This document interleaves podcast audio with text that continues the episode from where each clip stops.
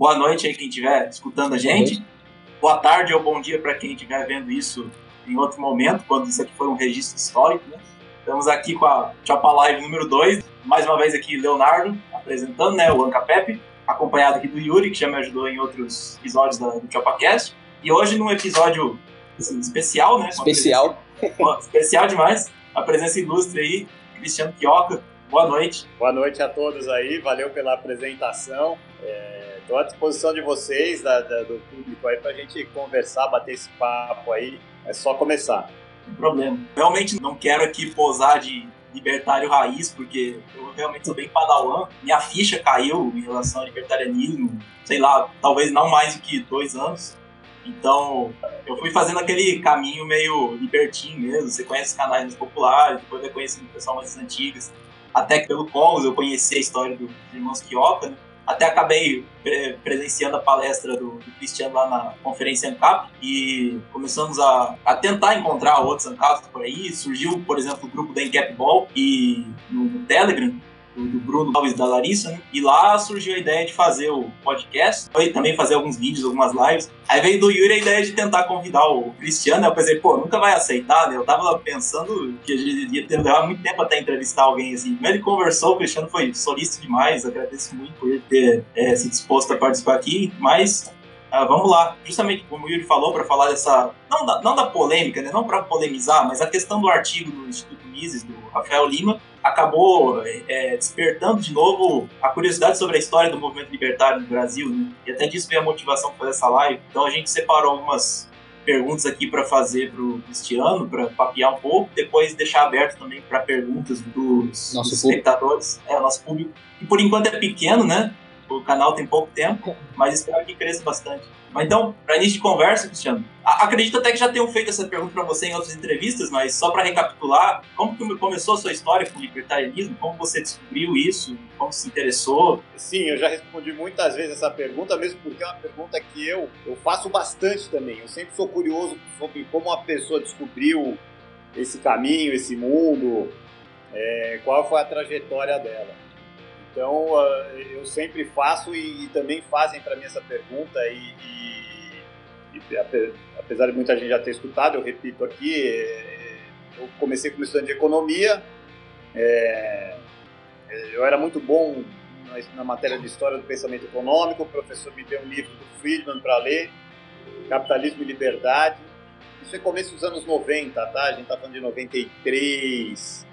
É, eu já era leitor das colunas do Roberto campos na, na e, e, e, aí eu descobri esse universo. O Capitalismo e Liberdade do Friedman foi um livro que é o blow mind, né? Explodiu minha mente de uma forma muito impactante.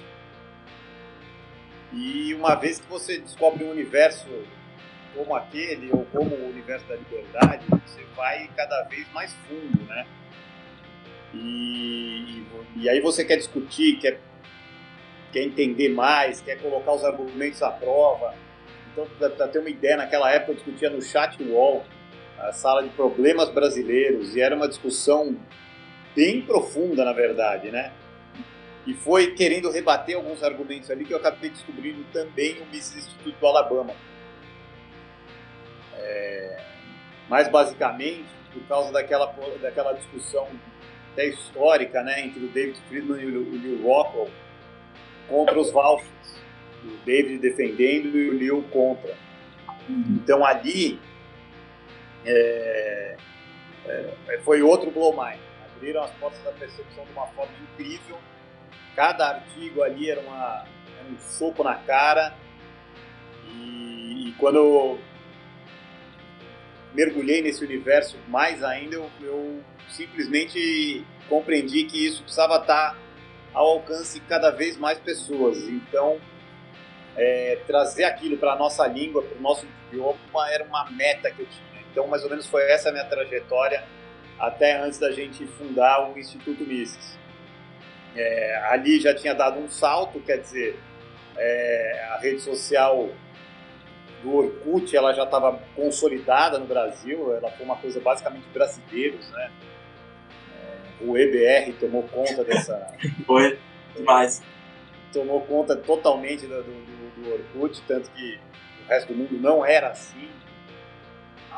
E, e que achamos espaço ali para reunir gente que, que pensava como a gente, que também tinha isso aí, né? Eu costumo dizer que as redes sociais elas vieram quebrar um pouco da solidão do austro-libertário, não só brasileiro como no mundo, né? E, e, ali foi uma reunião, polo catalisador de, do movimento libertário, como ele é hoje. A, o berço foi ali. Falando um pouco das origens, como você, até porque você era estudante de economia, o artigo que levou a toda essa, essa discussão, ele cita o Henry Maxaud, Maxaud, eu não sei exatamente qual é do nome dele, teria sido uma referência no início, né, nos anos 80. Você chegou a ter algum contato com o trabalho dele ou Sim, é, para você ter uma ideia, no começo dos anos 90, é, o Collor já tinha sido eleito, ele já estava caindo, né? Praticamente ele tinha caído, é, mas ele já tinha feito todas as privatizações, né? Do, do, governo dele, tinha feito a abertura. E quando eu entrei no Instituto Liberal, é, existiam apenas quatro pessoas físicas contribuintes. Eu fui a quarta, né? No fim dos anos 80, no meio dos anos 80 até o começo do governo Collor, o Instituto Liberal fazia é, eventos para 3 mil pessoas. Era um movimento forte, realmente. E, e, eu não quero dizer aqui de jeito nenhum que foi aquele miolo ou eu que trouxe a ideologia liberal para o Brasil. Imagina, não tem nessa pretensão. A gente tem historicamente, desde o Joaquim Nabuco até antes disso, é, há uma longa tradição liberal no Brasil também. É uma coisa que. É lógico que com a era progressista imposta por Vargas, essa, esse, esse, episódio da nossa história ele foi esmagado. Você teve uma tentativa de reação apenas com o Carlos Lacerda. Mas é, a tradição liberal no Brasil existe, ela é muito bem. tem uma liagem muito clara a grande diferença, e o Henri Maxud também, ele fez, ele fez parte disso, ele era daquele movimento liberal dos anos 80, porque tudo que o Brasil, que a academia já tinha tentado, né, o Unicamp, é, o FRJ, é, a própria USP, todos esses lunáticos aí já tinham feito o laboratório das suas taras ideológicas na economia brasileira, levando a uma completa catástrofe, né? E os liberais ali já, já era uma força muito muito presente, principalmente por, por, por, por ocasião dos institutos liberais. Ah. Já estava acabando, mas o Henrique Maxud e outras pessoas assim, Donald Stewart, é, traduziu Ação Humana, mas era uma maçaroca liberal. A grande diferença do movimento atual e do movimento que começou ali com, com o Instituto Mises e com aquelas, aquelas debates ferrinhos que eu tinha e de uma vertente austro-libertária genuína, que é o que nós temos hoje no movimento libertário, é que é, o Instituto Mises Brasil ele foi de fato essa ruptura. Ele criou algo novo que não existia, ele rompe com a tradição liberal clássica e, e, e, que, e que se confundia não só um liberalismo econômico, mas um liberalismo político, que é de vertente maçônica, assim. Então, toda essa tradição que vem republicana no Brasil, ela foi, foi ela, ela, ela praticamente estava extinta, né, no fim dos anos 80 e, o, e quando veio o movimento alço libertário é, para valer, foi, ela, ela rompeu com isso. Então, se você vai falar, pô, o movimento libertário onde surgiu? Libertário se foi realmente ali, com, aquele, com o Instituto Miss Brasil, com aquele grupo que começou, com aquela, com aquela roda de gente que se formou, nem todos eram alço-libertários, eram, como era, era, uma, era uma quantidade muito pequena de gente, é, é a gente vai mais naquilo, só tem tu, vai tu mesmo. Então, você, dentro do movimento libertário, você tinha randiano, você tinha liberal clássico, você tinha a galera que, que, vinha mais ou menos de uma escola de Chicago, então você tinha todo, todo esse universo naquele entorno, mas é, como auto-libertário mesmo foi, foi ali, o movimento libertário brasileiro. Se a gente for falar em linguagem do Miss Instituto, a gente só pode pensar naquele episódio mesmo, porque antes disso não havia. Então é por aí. Eu tenho uma pergunta que eu ia se falar ainda agora, que sem querer te cortando, que na década de 80, 90 tinha muito disso de até mesmo dos liberais nas, na política, tanto que tinha lá o Guilherme Afif, Paulo Guedes ajudou o plano econômico dele na, na primeira eleição depois do, da nova Constituição e tal. Mas, voltando mais para o libertarianismo, é, vocês foram, assim, o primeiro grupo, o primeiro movimento, de fato, na, aqui na América do Sul? Ou tinha algum movimento na Argentina, semelhante, assim, no Chile? Olha, não, não conheço no Chile. O Chile foi muito influenciado pelos Chicago Boys, sem dúvida, né, pela, pela escola de Chicago. É, não conheço nada austro-libertário no Chile. É, eu lembro quando a gente fundou o Instituto Mises é, Brasil, logo na sequência, o Eric Scrab ele morava, ele morava no Chile e ele fundou o Instituto Mises Chile, mas ele logo veio para o Brasil, então não teve muita sequência. É, e ele era um brasileiro, então no Chile eu realmente desconheço. Na Argentina, quem tem muito contato com os libertários argentinos é meu irmão Roberto. Ele foi lá, foi, participou de coisas com eles. É, a gente tem um, bastante hayekianos, né? Porque você, porque de fato você, é, a gente não, não, surgiu no vácuo, como eu falei, mas é, você tem uma linhagem de Hayek que, como ele foi um prêmio Nobel, ele teve alguma influência maior do que o nosso libertarianismo do Instituto do Alabama é, na Argentina você tem algumas, algumas figuras que, que seguem uma tradição austríaca, mas não austro-libertária, né, que a gente costuma usar esse termo mais para definir mesmo que vem do Mises Institute. Então, existe, mas eu acho que o Brasil foi a gente foi, a gente foi pioneiro no mundo em abrir uma sucursal do Mises Institute. Basicamente é isso, né? E a origem do, do movimento austro-libertário é, é o Mises Institute, é Rothbard, é Hope, é Lee Rockwell. Então a gente não, não quis fugir dessa tradição. Então no mundo, de fato, o Brasil foi o pioneiro nisso com a nossa iniciativa. É, eu acho até engraçado também que já eu não vou caçar quais são os Mises institutos que existem no, no mundo todo. E o mais bem desenvolvido é o do Alabama e o, o brasileiro e o Rothbard. São os mais bem consolidados. Sim, é, quando houve a cisão, eu falo um pouco sobre isso, né?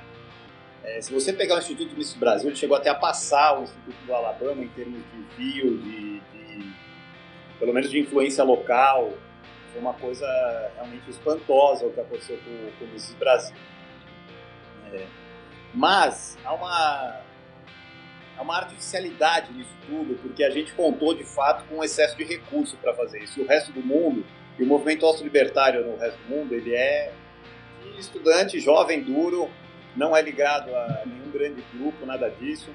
Então, se você, se a gente pega assim, sei lá, Polônia, Romênia, o mundo inteiro se espalhou assim, é, você não teve é, a sorte que a gente teve, talvez, ou talvez o, movimento dele seja mais, seja mais orgânico, mais real, né?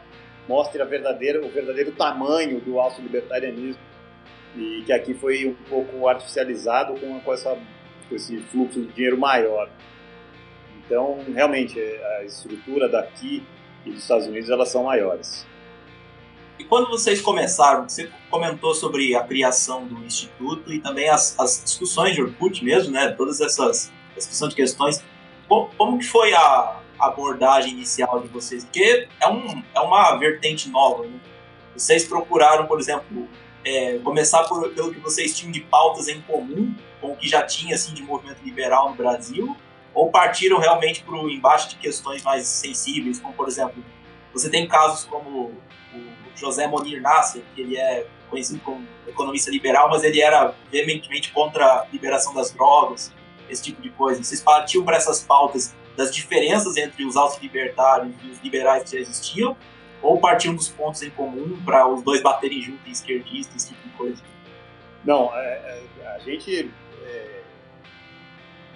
O começo foi assim: você imagina como é a mídia tradicional hoje e a ruptura que não foi a existência de uma plataforma que juntava brasileiro tudo quanto é canto, como era a rede social Ela foi uma ruptura gigantesca, de fato, de quebra de monopólio de opinião monopólio de ideologia, monopólio de visão.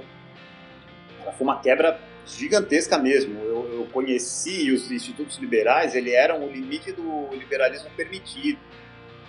É, ah, mas a infraestrutura tem que ser estatal. Ah, mas se não fosse. É, é, era o que tinha. Quando veio essa ruptura e esse pensamento novo, muito mais radical, a gente demoliu muralhas da China, de fato. Então é, era um pensamento radical e assim, como eu era, como eu já estava iniciado nisso antes do Orkut, eu já dominava muito bem a retórica. Então a, na, ali eu me destacava muito. É, o grande fluxo do debate esquerda-direita ele acontecia em, algum, em alguns grupos que eu participava e também no grupo do Olavo de Carvalho, que era um grupo muito ativo de debate de várias correntes é, na comunidade dele, né? No Orkut. E, e, ali eu me destaquei muito.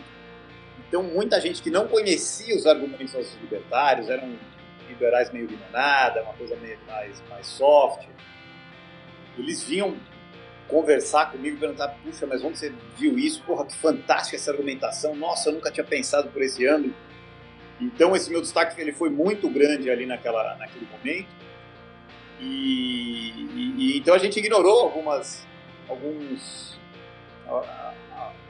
sei lá, alguns toques delicados que os liberais tinham em alguns argumentos. A gente chegou chutando a porta. E isso causou um impacto positivo. É, foi muito bom naquela época, né, o radicalismo de pensamento. É, e, e, fez o movimento se espalhar e crescer, então os grupos liberais mesmo, ou já libertários, é, foram tomando esse corpo mais radical. É, então a gente não teve muito isso aí. No começo é, eu fui atraindo muita gente para esse lado, e quando a gente viu já havia um grupo, mais ou menos uma, uma turma que, que, que se identificava com isso, e isso só me deu mais força para tocar meu projeto e minha ideia inicial de, de criar um nesse Instituto Brasil. Foi aí quando eu percebi que tinha gente interessada, muita gente vinha, vinha procurar, e eu, eu, essa demanda foi, foi muito fácil perceber, não precisei ser um grande. É, um, ter feeling muito apurado para isso. Então foi aí mesmo que a gente mergulhou e, e falou: bom, vamos fazer. As primeiras formas de divulgação da, da ideia porque você falou que já tinha uma dominação da retórica e isso atraía muita gente. Mas tinha alguma outra forma de divulgar é, os grupos, até mesmo em bar falar para os amigos, ó, oh, tem um grupo de debate legal que a gente fica discutindo no Orkut, no bate-papo UOL. Ou não, era só a internet e... A galera foi chegando. A galera foi chegando. Você não, não tinha como upar nada, né? Quer dizer, dava para upar no né? Porque a discussão ia seguindo, mas é, o, o, modelo de, de, rede social ela favorecia muito, né? Porque você conseguia fazer aquele o preto e vermelho, né? Você vai rebatendo linha por linha, argumento por argumento. Então dava para você fazer quase que um disputátil medieval, comparar muito com isso, né? A argumentação ela, ela ficava rica. Ela ia só crescendo em volume de, de, de qualidade e, e, dava para você encaixar uma retórica muito muito muito rica mesmo, né, né no modelo que era o Orkut. Então isso aí foi, foi, ia atraindo gente.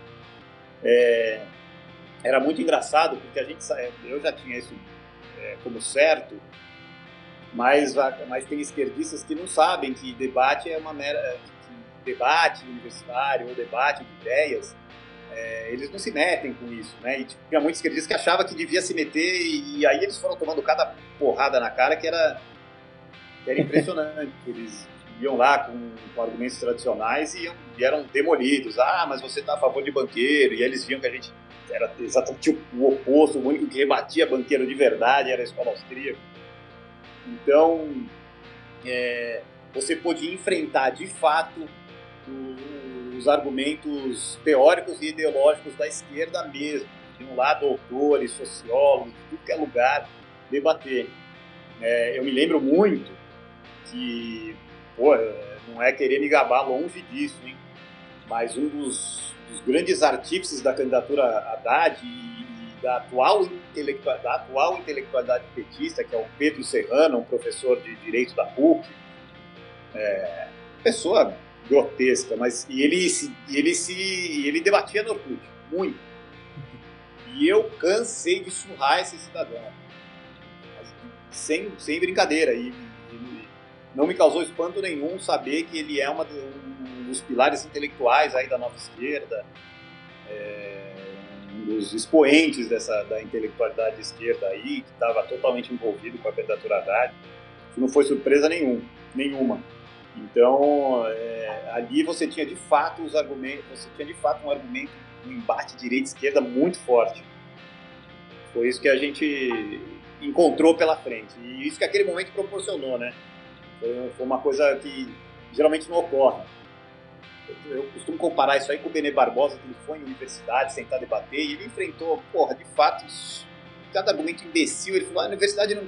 Eu, eu imaginei até que ia chegar algum momento que ele ia desistir da, da, da, pauta de armamento dele para ir para a pauta de, de, demolição de universidades, porque era, ele só enfrentou gente fraquíssima, que não tinha a menor ideia do que estava falando. É, e, e, eu enfrentei mais ou menos uma coisa parecida ali na, na, naquele ambiente de rede social.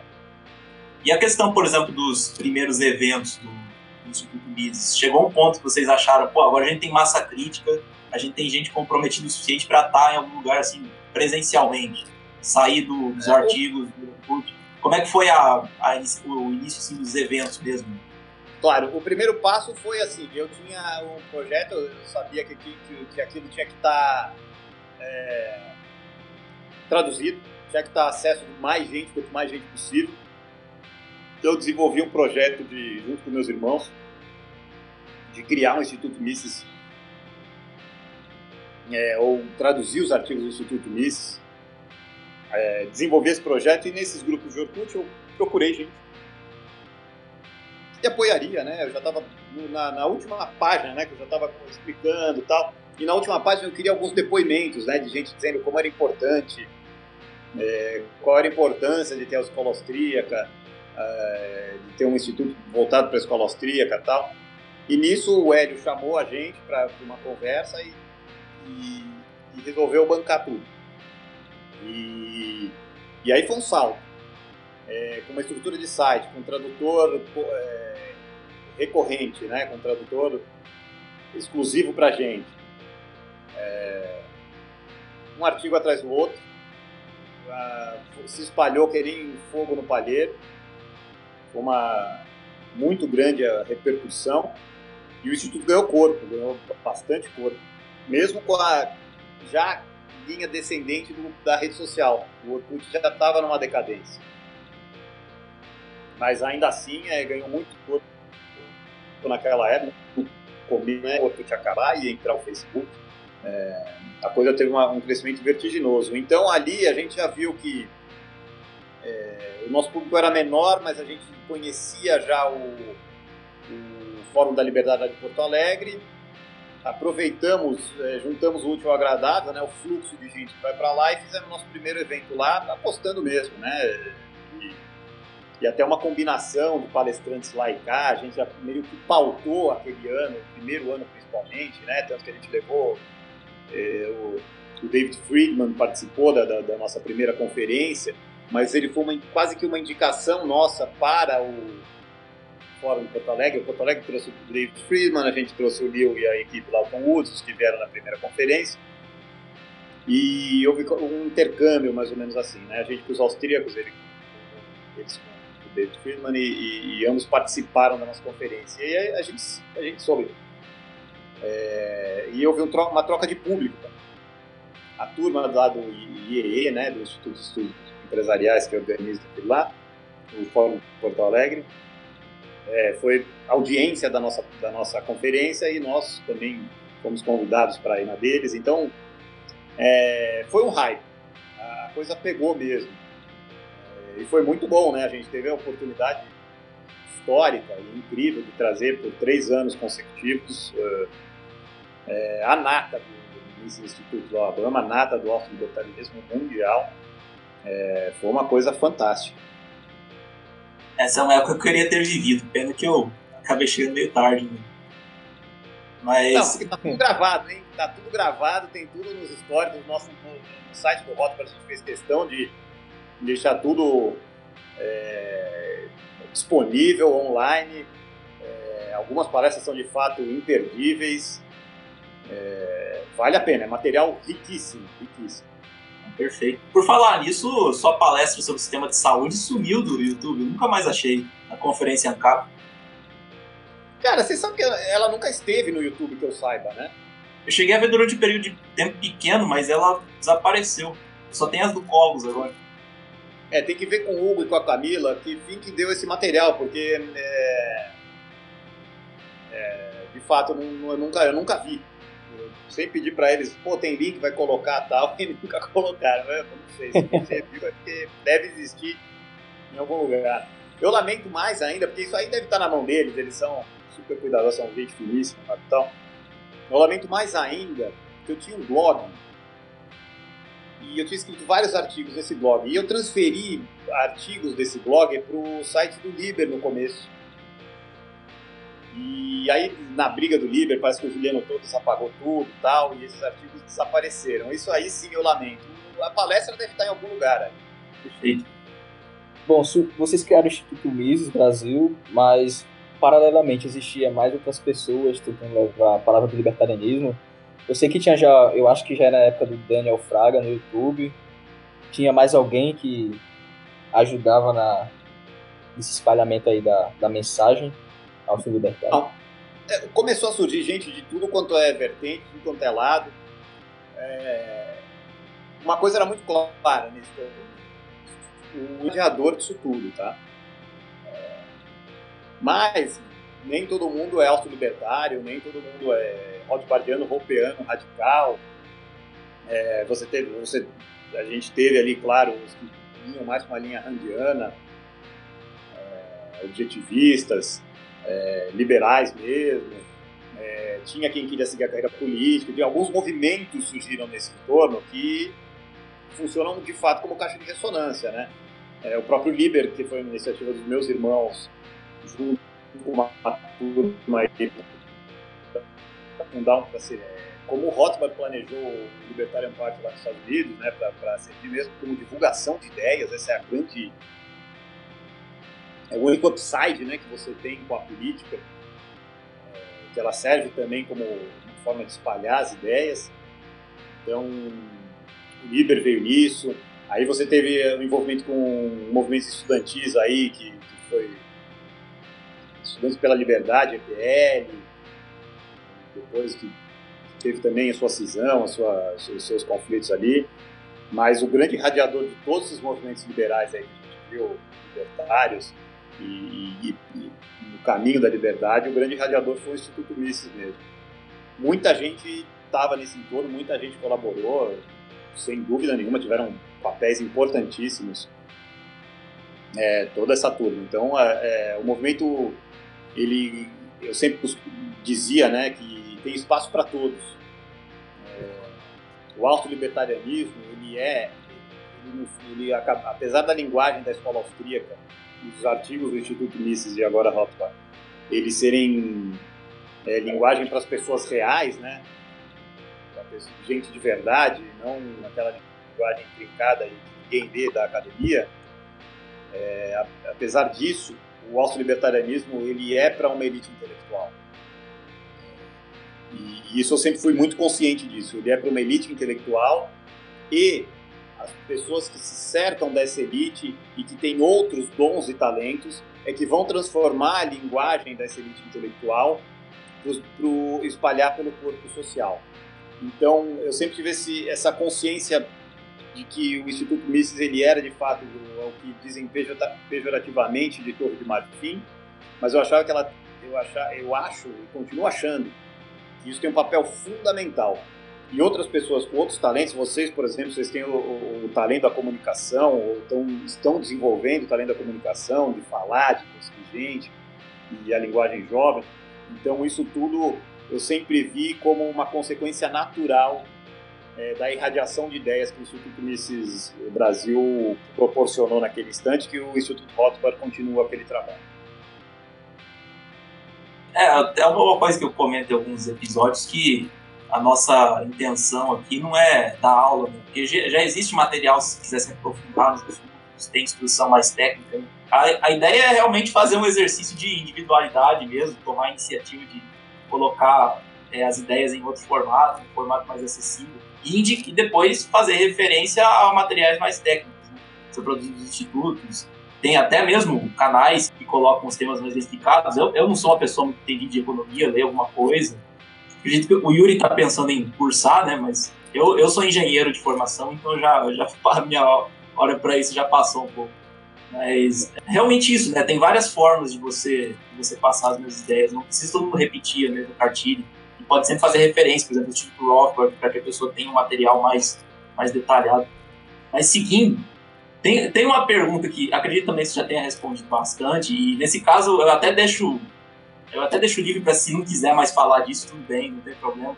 Mas falando em Instituto Mises, né, falando toda a trajetória, sempre volta o, o, a conversa sobre o racha, né? Sobre o que acabou acontecendo com o Hélio que é, acabou, por exemplo. Tem, tem, alguma coisa sobre que você poderia falar sobre a qual você ainda não falou do assunto, sim, sobre detalhes desse problema? Foi realmente algo relativo à, à secessão, artigo voltado para secessão que ele não gostou? Ou teve alguma questão diferente também que motivou essa, essa cisânia?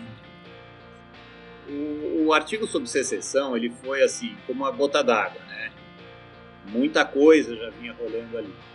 Sim. Eu sempre falo com muita naturalidade sobre todo esse, esse episódio da ruptura e da, da cisão, é, porque para mim é uma coisa muito serena de, de falar e não tenho problema nenhum com isso. É, é, muita coisa já vinha vindo. Eu falei para vocês agora há pouco que, que quando a gente começou era um grupo ali que era pouca gente, é, nem todo mundo era auto-libertário auto -libertário por sangue, né? Rothbardiano, Ropeano. E nesse muita gente, é, o Hélio acabou sendo uma dessas. Ele não, tem a, a identificação, a identificação ideológica e ferramental mesmo da, da escola austríaca pura e menos ainda do austro-libertarianismo. E isso foi se, se provando ao longo do tempo. Né? Eu, eu sempre disse que ele, tecnicamente, ele realmente sempre foi muito fraco. Mas isso nunca foi problema nenhum. A gente nunca, nunca imaginou assim nós mesmos serem, sermos protagonistas de nada meu papel, eu também sou uma pessoa extremamente limitada, assim, de, intelectualmente, e a única coisa que eu tinha certeza é que tudo devia ser traduzido para que pessoas com, com, capacidade muito maior que a, que a minha, de, e disposição para a vida intelectual muito maior que a minha, tivessem, tivessem acesso a esse material. E, mas eu percebi que a, que a, que a, que a ideia do Hélio era totalmente outra e acabou se provando uma grande verdade, né?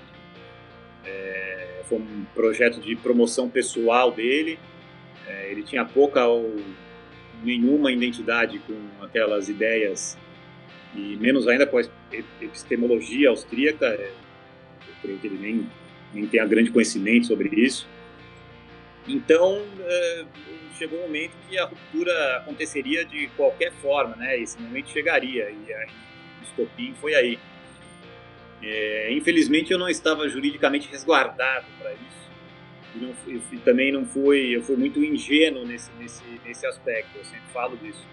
E acabamos perdendo o, o, o centralizador. Eu creio que tivesse ficado na mão o Instituto Mises, até hoje você teria um, um norte muito definido do movimento libertário e mais do que isso, você teria uma unidade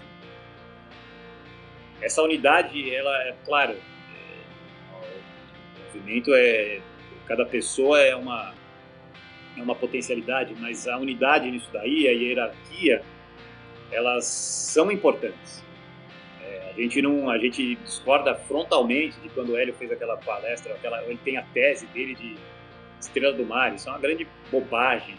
A gente segue uma tradição intelectual muito bem definida, né? Ninguém surge do nada ou, ou corta um pedaço e cresce para lá. Isso aí é uma besterol gigantesco é, de visão dele, provando até que ele não tem nenhuma nenhuma visão de unidade do auto-libertarianismo ou de ou de consciência do que significa ter um instituto Miss é, com o papel de, de torre de marfim de intelectualidade. Então, é, basicamente é isso. Ele não tinha, ele não, tinha, não tem afinidade com o ideário auto-libertário e, e, e, e, estava ali por um projeto meramente pessoal. Isso foi ficando cada vez mais claro até o momento da ruptura e depois foi muito fácil perceber movimentos que ele tinha tomado antes né, da ruptura, do, ao longo do tempo. Enquanto a gente estava ali é, mergulhado e, e com afinco, é, fazendo o Instituto virar o que ele virou, ele estava com outro tipo de visão, muito mais pessoal do que o movimento em si. Então, isso aí é, é, é já é história contada, eu não estou falando nenhuma novidade aqui, tá tudo isso aí para o telespectador de vocês, para o espectador de vocês tiver curiosidade disso, tem entrevista minha falando sobre isso. Acho que na primeira entrevista que eu dei para o Vinícius Dias ainda, é, eu esclareci bastante desses pontos, ele, ele, ele cutucou vários pontos desses, então eu, eu, eu esclareci bastante. Então, eu, eu, não tenho problema nenhum em voltar nesse assunto. Eu, eu sei que, é, como dizia aqui um, um, jornalista esportivo, né, Roberto Avalone, pela audiência rotativa que temos, é, temos que repetir o que falamos no bloco passado. Mas é exatamente isso. O movimento libertário ele captura muitos jovens, né? E, e as pessoas, e, pô, sei lá, e vocês devem ser, se a gente forem traçar assim mais ou menos geração ou onda, né? Vocês devem ser a quinta ou sexta onda aí. E isso aconteceu no meio da segunda para a terceira.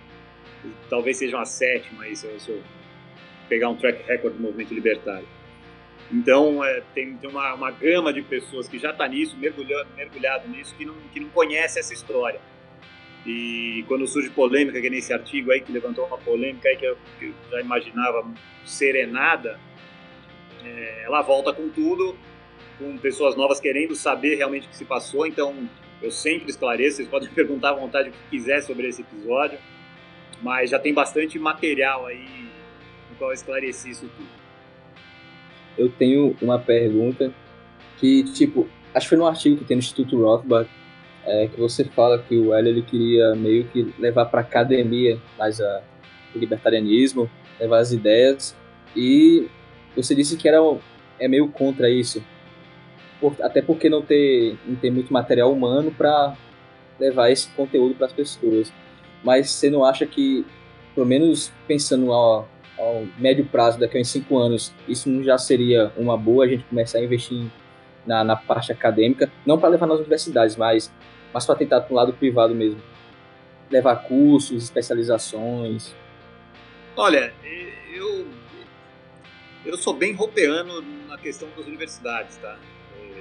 Hope diz que elas têm que ser simplesmente ignoradas e contornadas pela verdadeira intelectualidade. Isso eu fecho com ele totalmente. E, e, nisso eu vejo o papel que o esse instituto faz. Ele faz um curso de verão, né, um summer, é, bem diferente do projeto do Hélio, que também faz um summer. Eu não sei nem como é que tá isso daí, mas também faz um summer. Mas que o grande objetivo era realmente entrar na academia, influenciar a academia, ter essas coisas todas. E, e veja bem, hein, isso tudo era ideia minha quando eu ainda não tinha essa plena consciência de que a academia é, um, é um órgão completamente eh, dominado e intransponível, o primeiro artigo sobre isso é meu. Você der uma busca lá no Instituto Mises, eu não sei se eles ainda mantêm os nossos artigos, mas no Rothbard tem com certeza.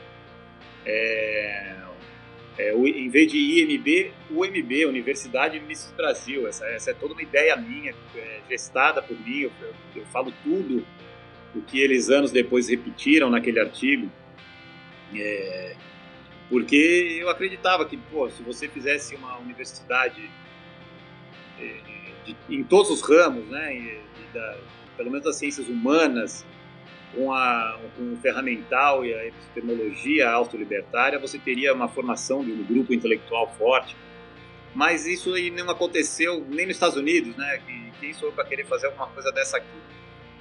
É, eu não quero dizer que, pô, academia, acadêmicos fora. Não. Rothbard é um professor, Hope é um professor acadêmico, Thomas, Tom Woods é um professor acadêmico, o staff do Instituto tem diversos, diversos scholars que, que, que são visitantes e que, que, são, que vivem de salário de professor acadêmico. Então não é um, é, não é um universo que, que, é, que é proibido e vetado para a gente, não. Mas é, a academia ela serve é, o, artigo do Hope é perfeito para isso, né? A elite intelectual do Estado. Então a academia ela tem um propósito e nesse propósito nós não cabemos.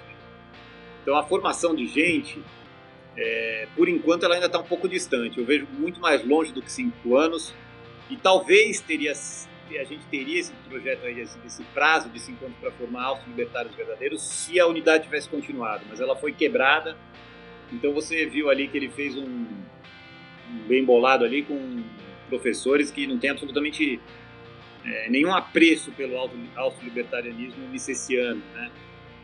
É, então mesmo o summer course dele, curso de verão lá, ele, ele, ele acaba sendo sem propósito.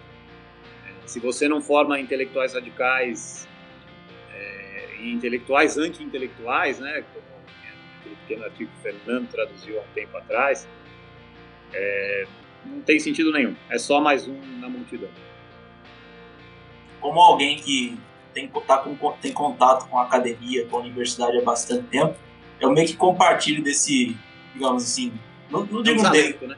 É, eu, eu, eu não vejo como um, um território para ser explorado. Eu acredito que seja muita energia para ser gasta para conquistar um espaço que nem tem muita conexão com a sociedade, sabe? Às vezes faria até mais sentido criar um think tank numa periferia, onde tem gente que trabalha, tem mais contato com a realidade, que essas, talvez essas ideias se espalhem muito mais fácil.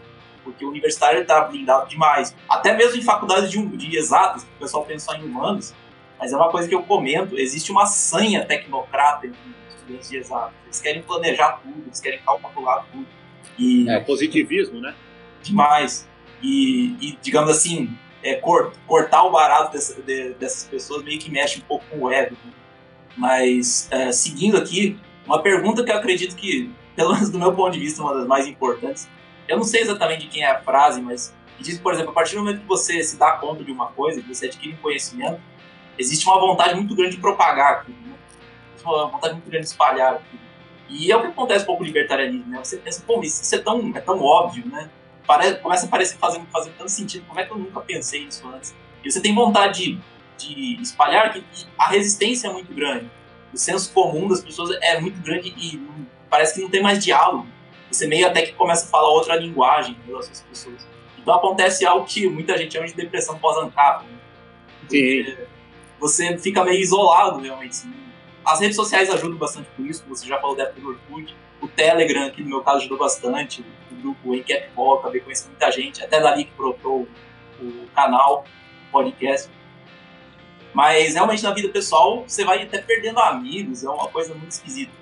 E por causa desse tipo de coisa, ou, ou, ou por outros motivos, ou até por causa da crise do, do Instituto Mises, chegou algum momento assim que sinceramente você pensou em largar a mão disso, sabe? Deixar desistir do movimento, achar que, por exemplo, as pessoas nunca vão entender isso, ou, ou vai ser sempre um número muito pequeno. Até mesmo depois da, da separação do, do Instituto Mises, se teve esse pensamento de não, vamos desistir disso. É. Ou. Não, eu já tive várias vezes esse pensamento, mas assim, não necessariamente pelo tamanho diminuto do, do movimento, ou porque é, pô, você vai perdendo amigo ao longo do, do trajeto, não, não, não, tanto por isso, mas porque de fato, é, e aí é uma coisa até mais ampla, né? Porque a vida intelectual, ela exige um sacrifício muito grande da pessoa. É, você te toma tempo,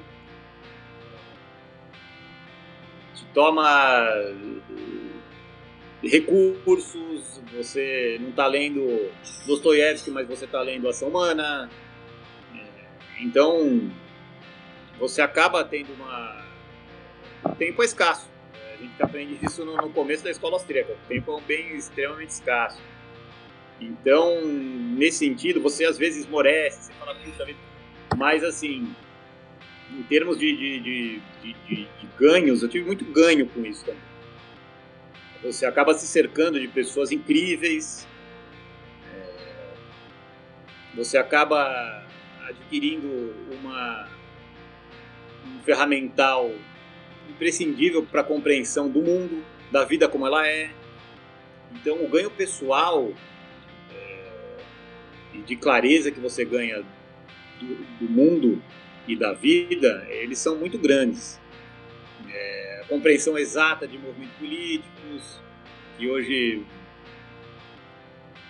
você tem, sei lá, 90 milhões de zumbis, você consegue dar um passo fora desse, desse círculo e perceber muita coisa. Então, sim, você já, já me ocorreu muitas vezes. É, o, episódio da cisão me deixou muito, muito desanimado, porque é aquele negócio, né? Você tá ali fazendo um baita castelo de areia, chega um cachorro, passa destruindo tudo.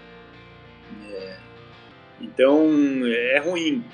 E, e a coisa estava sendo muito bem trabalhada para que a gente mantesse uma firmeza e um, um norte é, de propósito, e isso foi completamente desperdiçado pela atitude desonesta que a gente foi vítima. Mas é, a gente continuou exatamente por conta desse ganho todo que a gente teve ao longo desse tempo.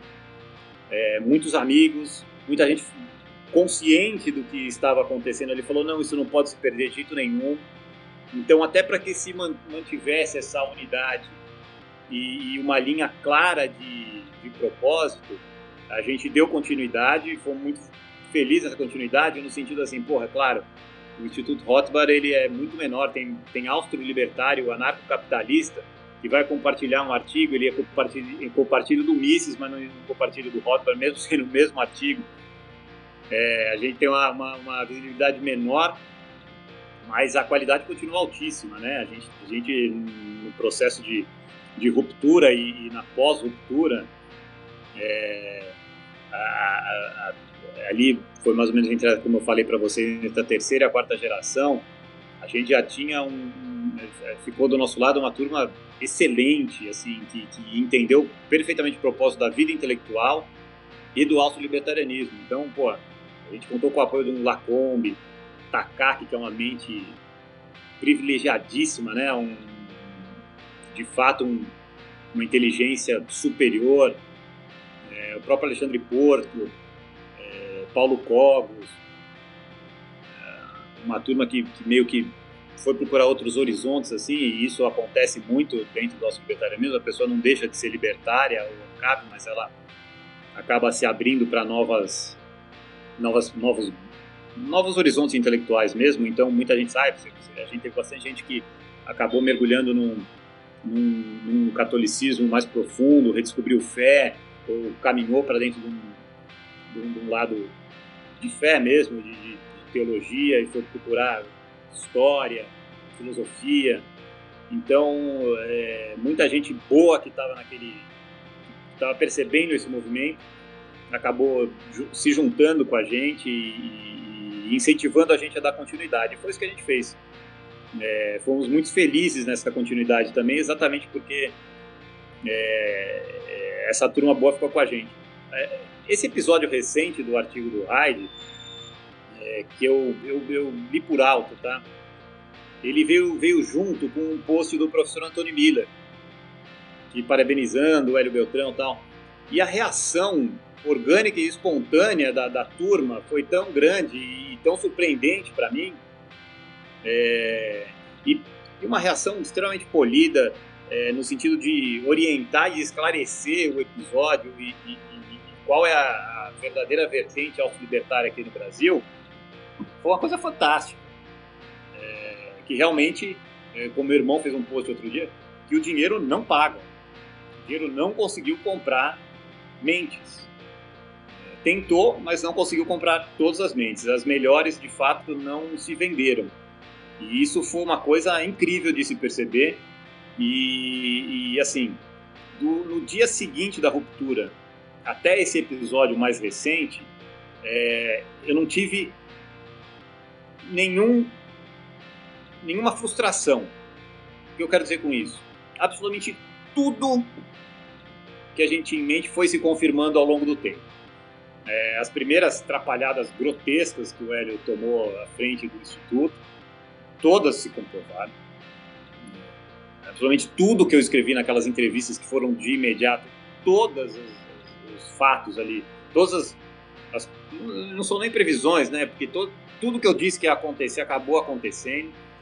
E, e, e mais, e, e toda a perspectiva que a gente tinha de reunir gente boa é, e, gente comprometida com a abertura do Instituto, tudo isso é, veio, veio, se comprovando ao longo do tempo e continua se comprovando.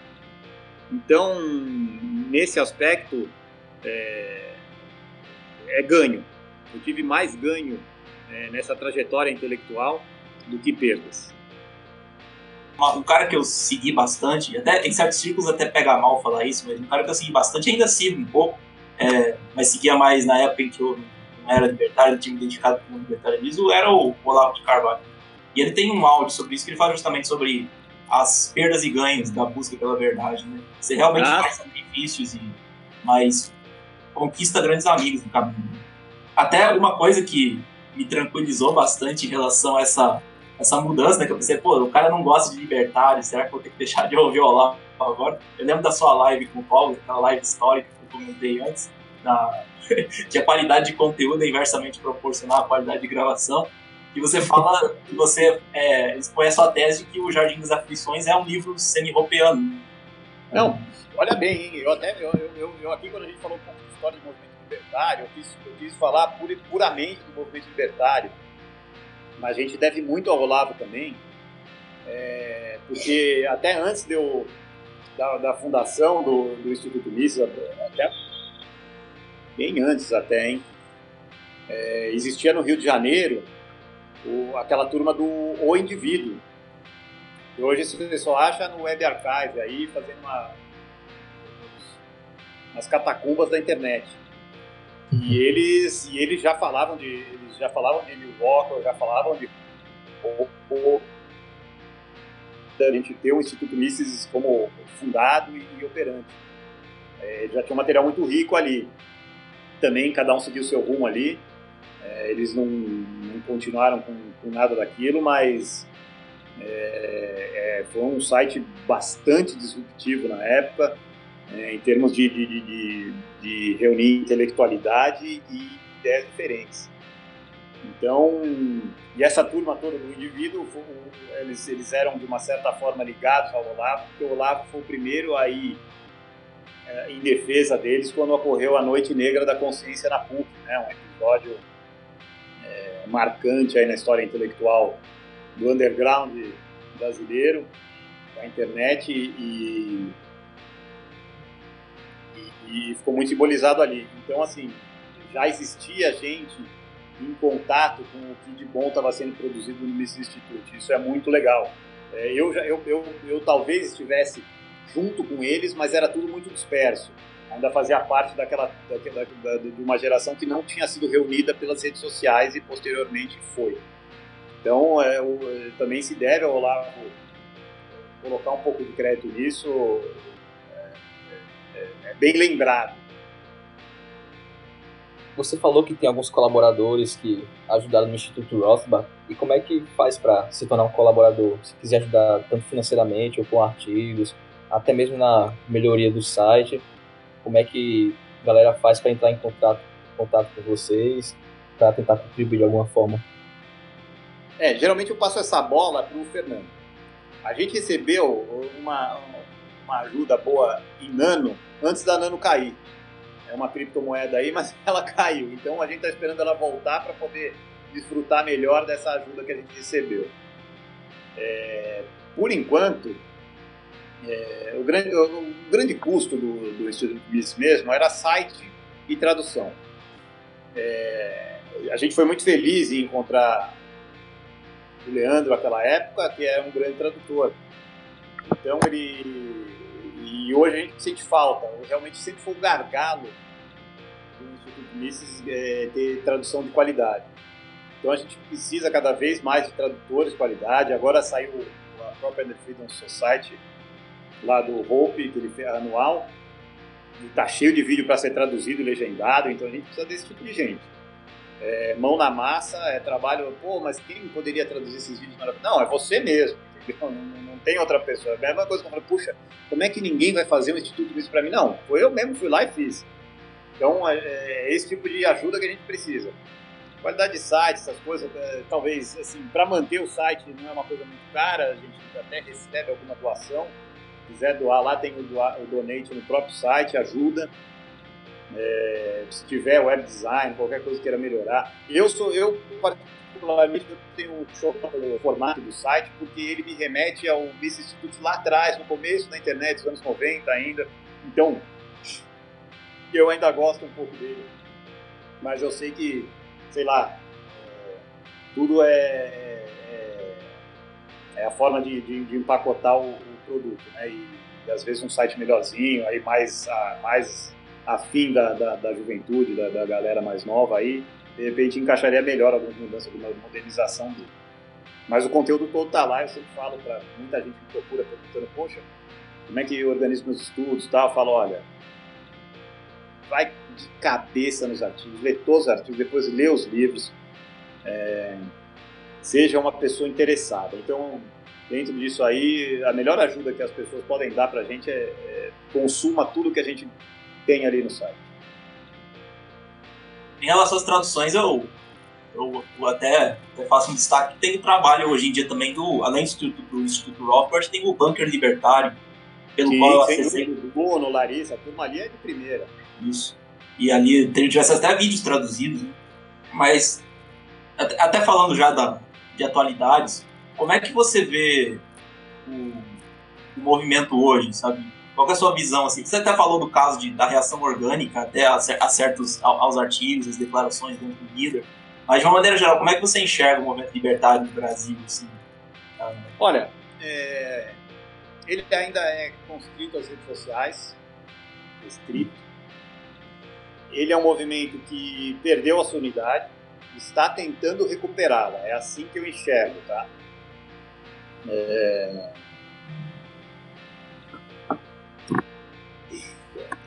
Em termos de perspectiva e de futuro, eu acho que ele vai recuperar. Eu acho que essa unidade vai acabar sendo recuperada de uma forma ou de outra, mas eu tenho medo, porque assim, eu assisti o apogeu e queda dos, do movimento liberal nos, no fim dos 80, começo dos 90. Por que que aconteceu esse... Poxa, você, você pega ali fundadores do Instituto Liberal, você tinha o Eugênio Staub, que é da Gradiente, que logo depois foi o primeiro empresário, o segundo, né? O primeiro foi o Lawrence P., do Moinho Pacífico. O segundo empresário a pular no, na, na, na, candidatura Lula. Ainda se bobear no, no segundo mandato do Fernando Henrique Cardoso.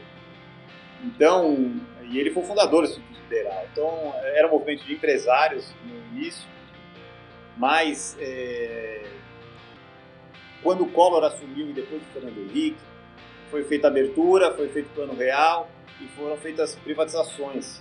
Claro, a gente sabe que são marmeladas, concessões e tal, mas de uma forma geral, aquilo deu uma sensação de que o movimento tinha atingido o que buscava, e podia se, se dispersou.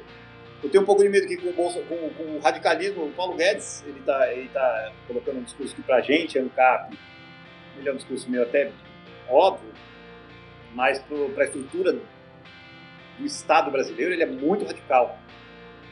E se ele for colocado em marcha, a gente vai perceber uma economia melhorando, é, de fato mais liberdade econômica, de acúmulo de capital. Isso pode, não, não nego que isso possa gerar um, um arrefecimento do movimento. Isso acontece, não é impossível acontecer. Já aconteceu, então não tenho, é, não é impossível que aconteça novamente, porque é, apesar do, do, núcleo duro, ele vai sempre continuar.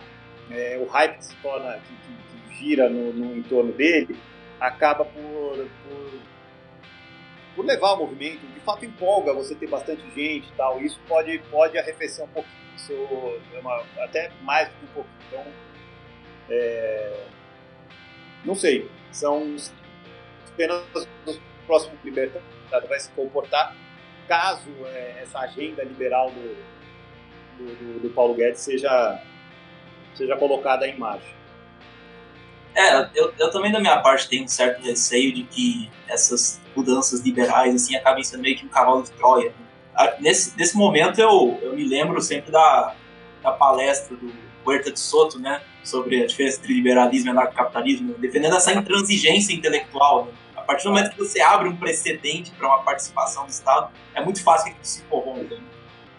Então, eu acredito que isso tem que ser mais cultivado, essa intransigência mesmo, né? essa não associação com Sim, sim. Semente do mal, né? claro. A gente, ah. não sei, a gente vai ter alguns, algumas experiências aí, né? Eu acho que Minas, com novo, vai ser um laboratório muito curioso para a gente observar aí. É, todo liberal vai receoso, né? Pode queimar o filme do liberalismo. Acho que Janete já, já, já até soltou um artigo desse aí, não li. Mas é, uma hora tem que dar cara para bater, né? É, eu tenho muitas restrições com o novo, eu temo muito mais pelo novo do que por um Kim da vida. É, então, sei lá, eu, eu sou ressabiado por isso também. Tem até gente que acaba defendendo a tese do quanto pior, melhor, né? Melhor deixar que vire. É, pois é, tal do, eu, eu, não sei se o Hyde chegou a tocar exatamente nesse ponto, mas que a Dilma foi mais libertário do que mil livros comunistas e tal, porque. Verdade. É, é, eu, eu, eu, já falei isso mil vezes, né? Você tem duas experiências, você tem duas formas de, de se tornar um alto libertário ou um anarcocapitalista radical. Uma experiência intelectual, a via intelectual, e a via anal, que é quando o Estado põe no seu, no seu rabo pra, com força e vocês viram um, um anarcocapitalista de mão cheia. Então, no Brasil é fácil. É, a gente comenta, não tem lugar muito melhor para virar libertário que o Brasil. É. Eu é. mesmo comecei porque eu tava tendo aquela treta lá da PEC 55, aí eu falei, que diabo é PEC 55? Aí eu fui pesquisar, aí eu cheguei no vídeo do, do Rafael Lima, aí eu falei, ah, esse cara fala umas coisas que tem sentido. Aí comecei a acompanhar e agora hoje eu leio o livro, o artigo, e ainda acompanho os vídeos também. E colaboro da, da forma que eu posso. Claro, é, olha bem, é, é, é, bom esclarecer isso aqui, porque a gente está aqui por causa dessa polêmica toda, mas eu, eu não, não tenho e nem posso ter nada contra o Rafael pelo simples fato de que eu jamais vi absolutamente nada do Rafael. É, eu vi, para ser honesto, bem honesto, eu vi dois minutos de um, uma vez de um, de um, de um vídeo dele que ele estava falando sobre Uber, sobre a votação do Uber na Câmara tal. Aí eu achei, é, nem por culpa dele, mas porque o tema acabou me sendo muito interessante, eu aguentei dois minutos e parei de ver e eu ainda nunca vi absolutamente nada dele. Se há alguma coisa que depõe contra ele, para mim, é o fato de, não sei se é, mas se for financiado pelo Hélio, eu acho que é muito ruim. Que, com toda serenidade e sem o menor medo de errar. Tudo que vem do Hélio ou é fake, ou é soft, ou é. ou tem interesse. Então, assim, nada realmente não, não seria bom para ele ter isso aí. Uma mente brilhante que, ele, que, que o Hélio tem ao lado dele, que, financiado por ele por muito tempo, foi o Bruno Gachag. Eu não sei nem como está hoje, porque ele foi uma das, uma das, poucas pessoas que me bloqueou na época da treta. Caramba. Aí, a, gente pode ver, eu, eu pude perceber é, o quão ele era volúvel de acordo com o que o chefe mandava fazer. É, existe toda essa dentro da internet existe um certo linchamento do Rafael por causa de certas atitudes dele, mas da minha parte, né, nem questão de que eu nunca vi, eu, eu comecei a, a, conhecer o assunto por meio dele. Eu só acho que a questão. É, para muita gente, porque eu tenho um canal com bastante alcance, mas acho que é a questão das pessoas elas terem. Não é porque você é um cabo que você é automaticamente independente, né? Você tem independência de pensamento. Tem muita gente que acaba dogmatizando e acaba seguindo figuras públicas, esse tipo de coisa. Não, não claro. Claro, sem dúvida. Isso é, veja bem, não é, é você se informar por ele ou até se formar por ele é, é um caminho natural. Você falou uma porta de entrada. Minha porta de entrada foi Friedman. Hoje eu tenho sérias ressalvas a Friedman. É, Roberto Campos, eu tenho mais ressalvas ainda a Roberto Campos. Então, é, ter ele como porta de entrada, eu não vejo nenhum mal. Ao contrário, para vocês, eu, queria eu estar no lugar de vocês de já ter entrado lá na frente, porque eu entrei numa porta lá atrás. Então, nesse aspecto, palmas para ele. Eu, eu não sei o que ele fala no canal dele, mas é, eu sou bem consciente que muita gente nova entrou através do, do canal dele. Então, parabéns. Agora, realmente, é, o, o, artigo ali sobre, sobre o movimento libertário, ele ele é pobre, ele até tem uma justificativa depois no Facebook, né? Sim, ele escreveu sobre isso. Mas não sei, ele confia mais no novo do que eu. eu prefiro uma linha mais austro-libertária autêntica, entendeu? Do que, é, eu sempre falei isso, até pro quando tinha o Celeste, a Luciana, tal, a turma que, que saiu primeiro, ali atrás, que era anterior ainda, é, que, não, que eu não confiava em ninguém que não tivesse nascido ali no nosso movimento austro-libertário austro -libertário original. E por isso que eu confiava no Celeste, mesmo ele tendo brigado com a gente, a Luciana lá em Minas tal, eu confiava muito mais neles do que em qualquer pessoa do Novo, porque ninguém do Novo é, comeu essa grama que a gente comeu, intelectual, é, do movimento austro-libertário, e, e, eu vejo no Novo, nas figuras, inclusive nas eleitas, é, são pessoas muito fracas, muito temeroso aí o que eles podem fazer ou não. Porra, é claro, eu tô aqui, eu, tenho ação, tô esperando terminar de subir aí para vender as ações da CEMIG, e eu acho que ele vai fazer uma boa gestão dentro de uma empresa de energia elétrica lá dentro, acho que vai ser bom. Mas em termos de governo, eu não, não sei o que esperar. Faço votos aí que, que ele faça melhor, mas eu não. Eu, eu, eu tô que ele não está com conhecimento político suficiente para fazer isso.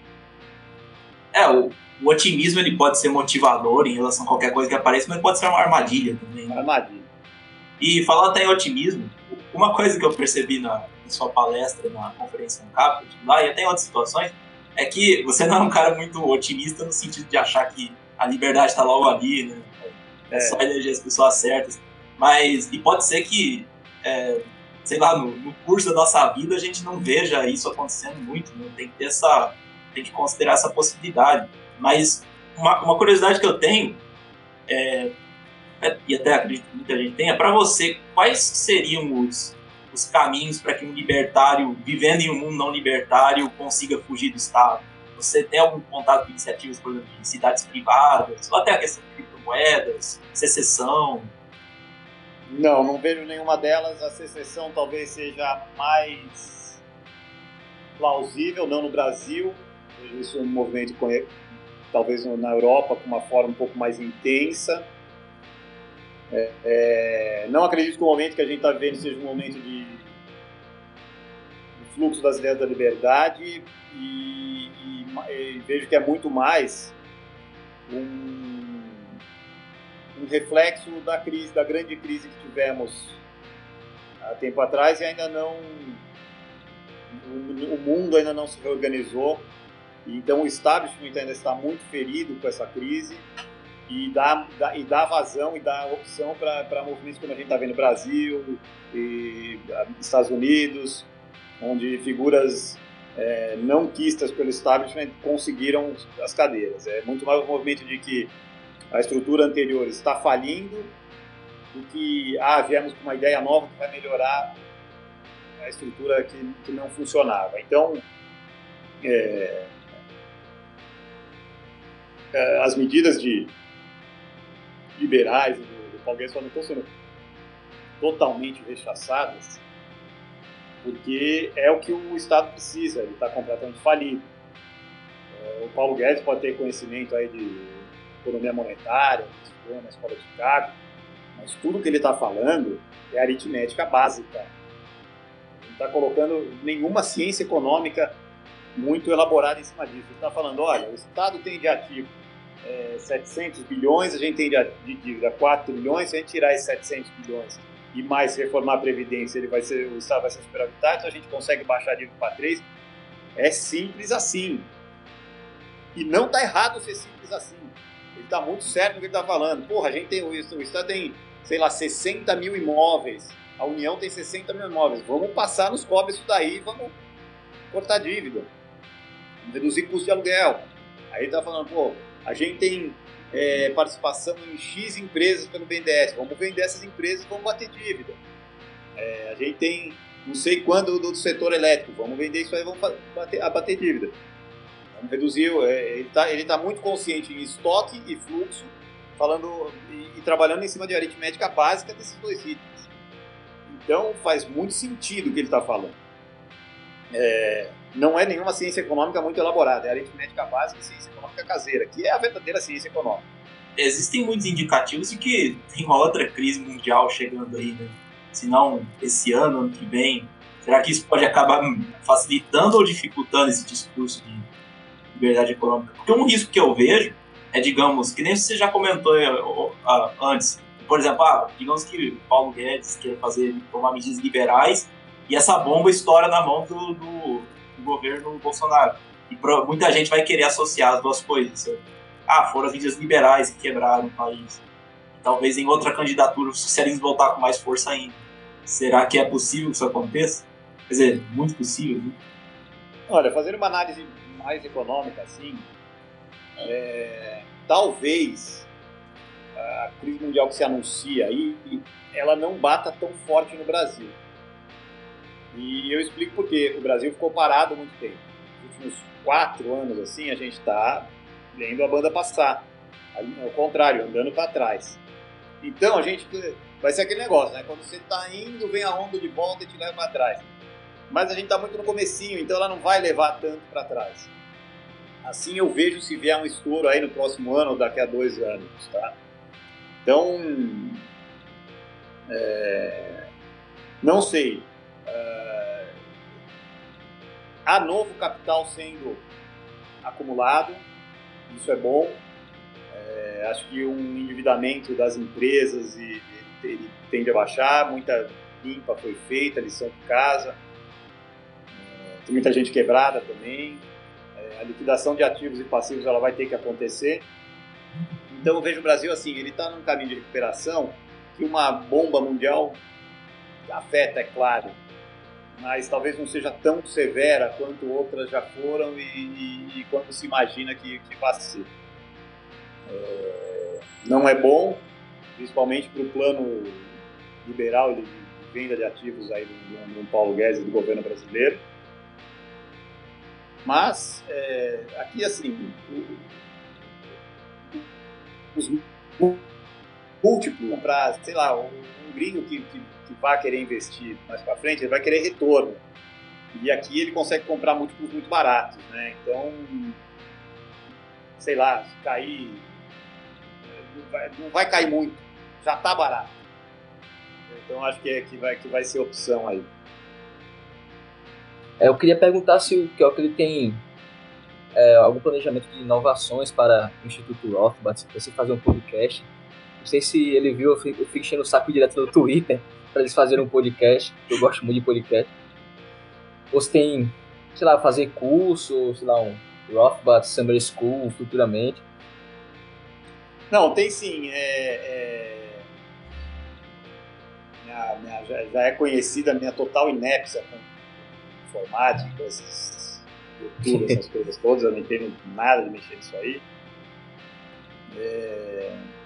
A gente se espelha um pouco no. Talvez eu, eu tenho comentado muito sobre essa, essa era Bolsonaro aí, eu voltei a ser um pouco mais ativo no Face em cima disso. E talvez transforme isso no Political Theater, que o Neil Rockwell tem no, no, no site dele. Porque está sendo um movimento muito interessante de acompanhar esse anti-establishment chegando, batendo de frente aí com tudo que a gente viu nos últimos tempos. É, e como vai, vai, como vai ser essa acomodação, isso tudo. E talvez eu faça algum, algumas, é, algumas coisas pequenas, assim, né, alguns comentários sobre é, é, circunstância e, e, atualidades. Então talvez a gente faça alguma coisa assim. Uma coisa mais elaborada, já tinha até proposto para o Cobos a gente fazer uma mesa redonda semanal né, três pessoas mais um convidado, a respeito do, do, de notícias da semana ou fatos que chama, chamaram atenção durante a semana. Isso a gente já pensou em fazer.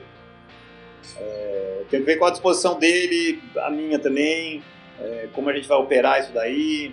Vai ficar um negócio legal, né? Não ser só mais um a falar sobre tudo isso que está aí. Acho que para encerrar as perguntas nossas aqui, só se você tem, teria assim alguma recomendações libertários do Brasil sobre o que estudar, o que fazer para se, se, proteger, digamos assim, estado, qualquer coisa assim, ou, ou como melhorar como pessoa mesmo. Isso, isso eu falei muito naquela palestra lá que eu dei na conferência, de que o auto-libertarianismo, ele antes de mais nada, é uma ferramenta para te melhorar como indivíduo mesmo, né? Sim. Eu, gosto muito mais do, gosto muito da, da frase do Chesterton, né, quando perguntado o que precisa melhorar no mundo, ele falou eu mesmo, né? Então, é, Santo Agostinho puro, in interior e homem habita veritas, no interior do homem habita a verdade. E o nosso libertarianismo é isso, busca sempre a verdade, busca é, uma, uma, ferramenta é, teórica para você compreender essa a realidade do mundo que o cerca, e isso vai fazer de você uma melhor pessoa. É, então, não pare de estudar. Seja um faixa preta em, na, em economia marginalista, é, aprenda tudo, é, vai em Menger, vai em Bombaver. Eu, eu, eu, sou uma pessoa muito metodológica, então eu fiz esse caminho é, quase cronológico, né? Menger e Baver, depois fui para Mises, dei uma rabiada em, em, em Hayek, depois fui para Rothbard, na sequência Rho. Então eu gosto muito dessa sequência. Ela, ela, ela vai sendo lógica, vai vendo como as construções e, e, e os, os, diversos, diversos foram agregando, e, então acho que, é, que vale muito isso daí. É, em termos de defesa de patrimônio e de, de vida, assim, eu, pessoal de cripto fica bravo comigo, né? Mas a cripto não é um refúgio ainda. É, talvez uma crise ela seja a primeira a despencar, porque aquilo lá é, uma, é, um, é um excesso de liquidez que as pessoas colocaram nisso, não é um investimento de proteção de patrimônio ainda.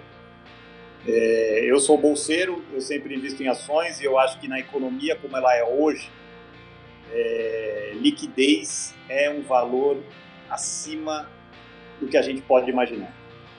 Então, por exemplo, pô, eu invisto em imóveis, tá? Eu invisto em imóveis, mas eu invisto através da bolsa. Quer dizer, se eu precisar vender, eu aperto um botão, tá vendido e eu vou com meus ativos para outros ativos. Eu faço uma troca de, de ativos. Pô, você para vender um apartamento, um galpão, uma loja que você tenha, é um parto, não tem liquidez. Você vai vender daqui a dois anos por um preço que você não queria. Então, assim, é, seja líquido, bastante líquido. Eu tenho bastante, quer dizer, bastante, tenho um pouquinho, meu dinheiro é pouco, mas eu tenho em ação em bolsa e tento ficar sempre o mais líquido possível.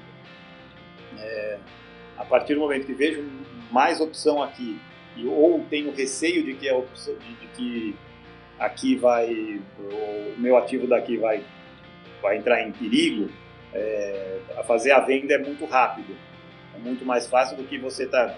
Porque dá na mesma você ter as, ou, ou cotas de fundo imobiliário ou ações de empresas de imóveis na bolsa do que você ter uma lojinha. Você fala, ah, não, mas a lojinha eu recebo meu aluguel, não vivo com nada tal. É, mas é, você não pode mais, você tem que gerir aquilo, você tem que estar em cima daquilo. É, você tendo ação em bolsa está na mão de, de, gestores profissionais. Então eu gosto dessa, da, da opção bolsa. Ela permite é, velocidade e liquidez para mudança rápida de ativos que pode acontecer. Então você pode fazer essa leitura. Pô, você sai da Bovespa, já compra ouro, se você imaginar um crash tamanho mundial. Você sai daqui, compra renda fixa. Então você tem velocidade para isso. Hoje qualquer você jovem sabe muito melhor que eu aí. Você tem qualquer plataforma no seu celular, você tem para operar diversos ativos. Então é eu recomendo ser mais líquido no, na economia que a gente vive. Não houvesse a democracia, não houvesse a república como conhecemos, é, seria exatamente o oposto. Quanto mais capital fixo você tiver, melhor você teria. Você, seria para você. E, e, mais reinvestimento você teria nessa, na sua propriedade fixa. E, e reposição da depreciação dela. Então, a gente vive na era democrática, na era democrática é liquidez e rapidez. Perfeito. Agora, se, se, acho que quase duas horas aí, mas se estiver disposto ainda, a gente poderia abrir para algumas perguntas do pessoal que está assistindo. Claro. Já que já estamos aqui, né? Vamos, é, então. Beleza. Deixa eu começar aqui olhada. com um amigo meu perguntou no privado que ele não está podendo ver a live agora, mas ele mandou perguntar pro, pro Kiyoko o que é que ele acha de minarquistas kantianos. Rafael Walker, futuro grande economista? Olha, assim, o kantianismo do Mises ele é levado às vezes por um, um lado ruim. Eu não, eu, eu, não, eu não sou um kantiano, mas o, kanti, o kantianismo do Mises ele não era kantiano por Kant, né? Ele era talvez um pouco pela metodologia, mas não necessariamente pela teoria do Kant. Tem até um artigo do Tom Woods que ele explica isso. É, depois eu até posso passar se ele quiser. Eu não gosto, eu acho que o minarquismo ele é. Assim, eu, eu costumo brincar, né, com os meus amigos que, pô, eu tô entendendo o que você tá falando, mas eu ainda não sou que nem você. Ah, eu, eu ainda acho que tem que ter algumas coisas, então eu falo para ele assim: olha, a sua diferença, para mim, é de seis meses. Ele vai chegar à mesma conclusão que a gente chegou. Seja anal tomando um ferro do sistema jurídico estatal, ou seja intelectual, percebendo que realmente você né, o, o, sistema jurídico não escapa da lei de utilidade marginal. Tem a do Paulo Garcia, do canal So to Speak. Ele é gostaria verdade. de saber a posição atual do Quioca sobre a criação de um partido libertário, estratégica e eticamente. É, quando, quando teve a primeira, eu nem me envolvi. Foram meus irmãos mais que meteram a cara mesmo, acharam que tinha que fazer também. Eu, eu assinei só a ficha de inscrição e pronto. Foi o único envolvimento que eu tive. Além de doar uns, alguns artigos, além de doar não, de transferir alguns artigos do meu blog que eu tinha para lá. Foi o máximo que eu fiz. É... Se você perguntar hoje para mim, eu continuo com a minha opinião. Pô, sei lá. Agora, meus irmãos que fizeram o primeiro, eles são totalmente contra fazer de novo. Eles acham que não funciona. A política realmente é, estraga tudo.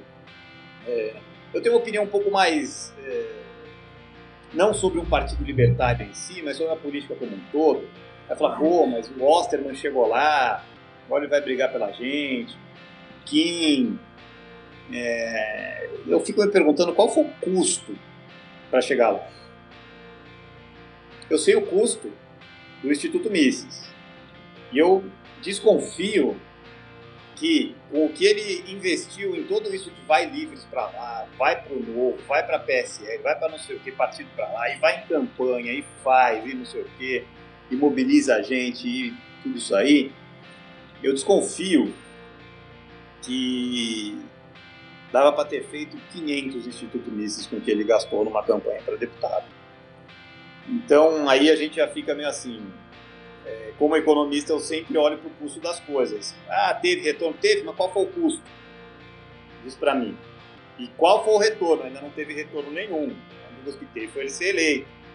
É, a experiência que a gente teve até agora dos vereadores do Novo são nulas. Ah, ele economizou verba de gabinete. Não é isso o meu problema. Eu quero Uber livre, eu quero Uber sem regulamentação nenhuma, eu quero porra, que o cara me enche o saco porque eu tô pintando a minha fachada, que eu tô cortando uma árvore, é isso que eu quero. Aí mudou alguma coisa? Não mudou nada. Aumentou, o IPTU veio com o aumento do meio do ano, isso daí. Então, por enquanto, é, o, todo o custo de colocar lá vereadores não deu nada. Vamos ver qual é o custo de colocar lá deputados. Ver o que vai mudar isso daí. Verdade. Pode ser que sejam só vitórias píricas, falam, né? Exato. Mais uma dessas estamos acabados. É, não, é, você, você vê assim, é, é, é, o Grande Norte aí é o Ron Paul, né? E eu costumo ser bem crítico quanto a isso. O Ron Paul, nem o Ron Paul, que é formado no Miss Institute ali, que, cresci, que foi gestado ali, nem ele se elegeu por causa das ideias. Ele se elegeu porque ele é um médico obstetra que pariu absolutamente metade do condado que ele vive. Ele é um velho muito legal velhinho simpático pra cacete. E ele foi eleito porque ele é simpático pra cacete, não por causa das ideias dele. Simples assim. Então, a gente sabe, política precisa de voto. O Osterman, como candidato a prefeito lá, ele já pô, teve divisões, um monte de, cedeu um monte de pontos, uma tonelada de pontos para não conseguir 0,0% de voto. Agora virou deputado estadual, vamos ver. Eu acho que o discurso liberal vai acontecer na Câmara. Eu vejo um Kim aí pegando, não cedendo muito, é, sendo firme, mas vamos ver o que isso vai gerar. Por enquanto, as reformas liberais, inclusive da Previdência, elas não são porque são liberais, elas são porque o Estado está falido. O, falando nisso, o perfil da Sociedade Alternativa Libertária uh, né, da Sal, pergunta aqui qual para você é a maior ameaça, a grande ameaça ao movimento libertário no Brasil? Cara, é, é isso. É, as pessoas não não terem firmeza de propósito, é, ele, ele descambar para um movimento que... Isso, isso ocorre muito, tá? Você entra na comunidade de libertarianismo, tem muito pullback, tem muita, muita coisa que não tem nada a ver, então isso afugenta um pouco quem quer estudar, e o cara fala, ah, não, esse negócio não tem nada a ver. Tá, mas tem um livro aqui do, do, Ótica, do povo. Ah, não, não quero saber, isso aí é só para esses moleque punheteiro, eu não quero saber. Então isso aí, isso aí pode queimar sim, isso é, é, um, é um risco.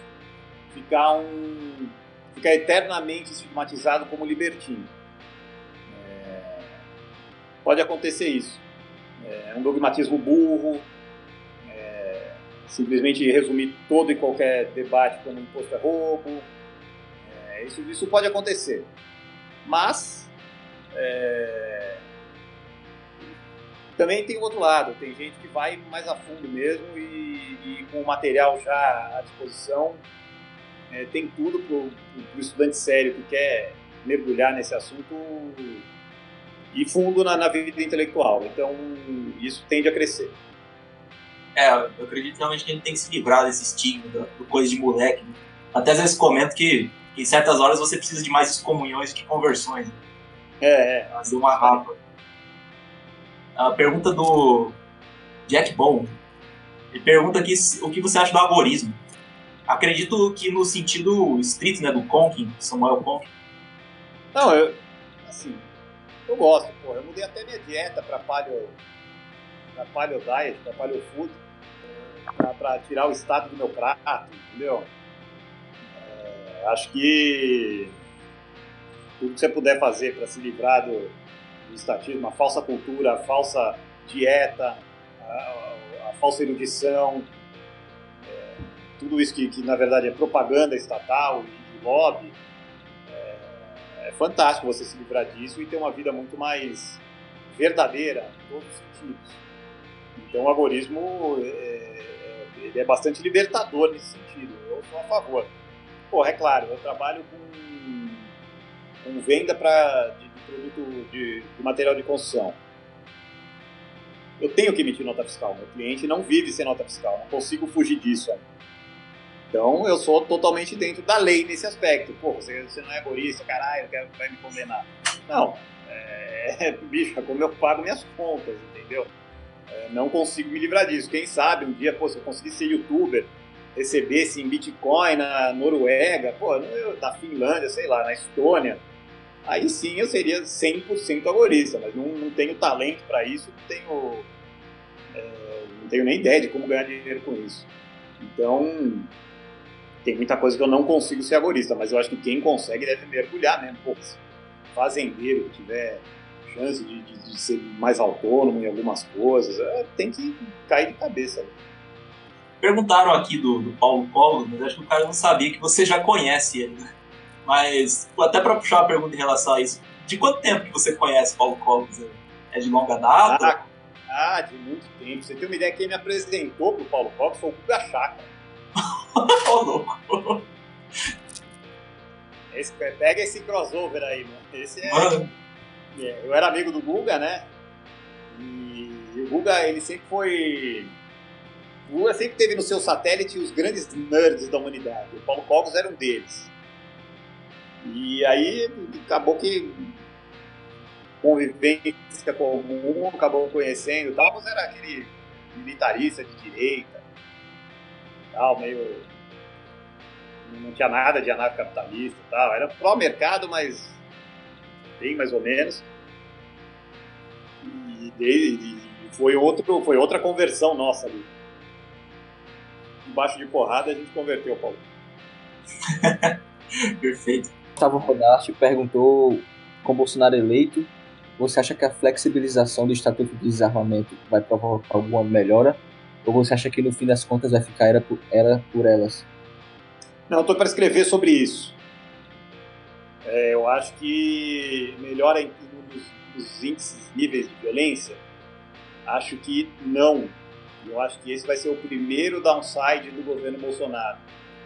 Falei pra, na, na entrevista que eu dei pro, pro, pro site libertário lá do Nance, que é um site americano. Ah, eu assisti essa entrevista. Então, eu ouvi também, foi muito boa. Que, que exatamente isso, que a violência no Brasil, você vai falar, ah, tem 60 mil mortes. Tem. O quanto disso é a menina que não quis entregar o iPhone e o quanto disso é uma chacina com 14 mortos num bar na periferia de Fortaleza? A menina que não quis entregar o iPhone é que aparece no Jornal Nacional, é o escândalo, é o que faz todo mundo ficar revoltado com a violência, é o que elegeu uma cacetada, de, inclusive o Bolsonaro é, numa maçaroca de contra a corrupção, contra a violência, contra tudo e todo. Né? É, qualquer picareta que tinha no, no, no, no, no ali, capitão, general, major, foi eleito. Se eu, se eu pudesse ali, capitão Quioca, eu ia ganhar 50 mil votos e ia ser deputado federal. É, então, foi nessa onda que foi. Mas o quanto realmente disso é, é violência que as pessoas comuns sentem e o quanto é briga de cartel de drogas. Aqui em São Paulo, esse tipo de violência ele está um pouco mais domado, por quê? Porque o cartel já se estabeleceu. Então você tem menos disputa por pontos. Nas cidades do Nordeste, onde você está vivendo essa disputa agora, a violência é muito grande. Os números de, de, de, de violência, de assassinatos nas cidades de Salvador, Fortaleza, Recife, João Pessoa, são, eles são assustadores. Tanto que o Brasil, você vê ali, é um país que não está em guerra e tem mais mortes do que uma cacetada de países que está em guerra e uma somatória de outros países que não estão em guerra. Então, é, eu ter uma arma, eu não vou participar de chacina nenhuma, eu não vou me eu, não, eu não terei uma arma, eu não vou me defender de quem quiser levar meu iPhone, eu acho que não vale um tiroteio por isso. Aliás, quem tem arma entrega o iPhone. Essa é a grande verdade. É, não é por isso que o cara vai atirar. Ele vai ali na casa, se a mulher, se o cara encostar um dedo na mulher dele, ele, aí sim ele vai atirar. É, não é por valores menores que ele vai atirar. Agora, é claro, uma pessoa muito bem preparada vai, vai ver um bandido lá na frente roubando uma velhinha, ele vai sentar o corpo. Isso é ótimo. Mas não é esse o, o número. Se o Bolsonaro, na entrada dele, ele recrudescer a guerra às drogas, é, vai ser o, o, grande fracasso do governo dele. É, o, o, número de assassinatos não vai ceder. É, é, briga entre traficantes. Inclusive tem um vídeo dele na câmera falando de uma, de uma chacina dessa. Ele falou: tem que deixar bandido matar bandido mesmo. Ele sabe o que está acontecendo. Então, assim, se, se o Bolsonaro quiser ter 90% de aprovação no primeiro mês do governo, no dia 1 de janeiro, ele fala: está liberado o consumo de maconha e outras drogas no Brasil. Pronto. Ele dá um cheque mate em toda a esquerda, ele dá um cheque mate na violência, mas a gente sabe que isso não vai acontecer. É impossível. Então, assim, a liberação de armas é um. É, ela é boa no sentido de que, porra, eu vou poder ter um revólver. Eu moro em casa aqui em São Paulo, tá? eu não tenho arma, mas talvez pudesse ter uma. Não sei se teria. É, fiz curso de tiro e tudo, mas não sei se teria, mas é, ela, ela diminui, ela aumenta muito o risco do bandido e diminui a insegurança geral. É muito boa, que aqui em São Paulo a gente se acostuma tempos atrás usar rastões em restaurante, coisa que os bandidos só fazem porque eles têm certeza absoluta que ninguém vai estar armado. O menor risco de alguém ter armado é muito arriscado fazer uma arrastão no restaurante, porque o cara sentado ali tira aqui faz assim, pim, e acaba com o cara. Então, é, esse tipo de violência de fato seria reduzida, é, mas, mas os números de violência, a sensação de insegurança que, que sei lá, tela toda de 60 mil mortos, chacina no bar na periferia de São Paulo, 14 mortos. Isso aí é, não vai acabar porque, por causa disso. A guerra às drogas não vai acabar. É, então, acho que é bem por aí. Ah, mais duas perguntas aqui para encerrar. Uma da, da, Camila Vargas. Até tô surpreso que o Kioco fez muita gente prestar atenção na gente, Sociedade Alternativa Libertária, Solto Speak, Camila. Tá perguntando se, se você se preocupa é, com as, as falácias propagadas sobre o Hans Hermann Hoppe, principalmente sobre mal, os mal entendidos com, relação à remoção física, questão dos homossexuais, e se a gente deveria ser mais enérgico em combater essas falácias. Cara, você sabe que isso é difícil, assim, é, eu fui malufista. Eu, era, eu fui, na verdade, o último dos moicanos, o último dos malufistas. Então, todo mundo na minha escola era PSDB, PT. Todo mundo. Eu era o único, o único, o único. E isso me deu uma retórica muito boa, mas eu aprendi uma coisa. É, eu já tinha que me explicar de primeira. Eu sempre tinha que me defender. Então, quando você parte tendo que se defender, já é uma forma. É ruim. Agora, assim, não sei qual é o melhor caminho, confesso. Eu, eu, eu, eu tô numa fase assim, eu acho que tá, talvez por idade, vocês aí têm mais disposição para combater isso, mas eu já vou mais no, no, no que está interessado em, em, realmente debater as ideias. Se alguém quiser falar de, porra, mas ele é racista, mas ele quer matar gay. Ah, cara, então, desculpa, então amanhã a gente conversa, tá? Então é, vai chover hoje, eu tudo assunto. Então, para mim, é irrelevante realmente se o cara tiver com essa proposta. O livro do Hope é muito claro, são ideias profundas, é um. Ao mesmo tempo que é um desafio, é um deleite intelectual você mergulhar nesses assuntos, que, em tantos assuntos que ele aborda no livro. Então, puta, eu, eu, eu para mim, eu decidi que é uma estratégia minha. Eu não vou perder tempo com isso. Se alguém quiser, tal, eu sei que ele enfrenta, enfrenta ele, ele o próprio Hope enfrentou isso na Universidade de Nevada, de Las Vegas, né? Então, é... Bah, vai fundo se você quiser.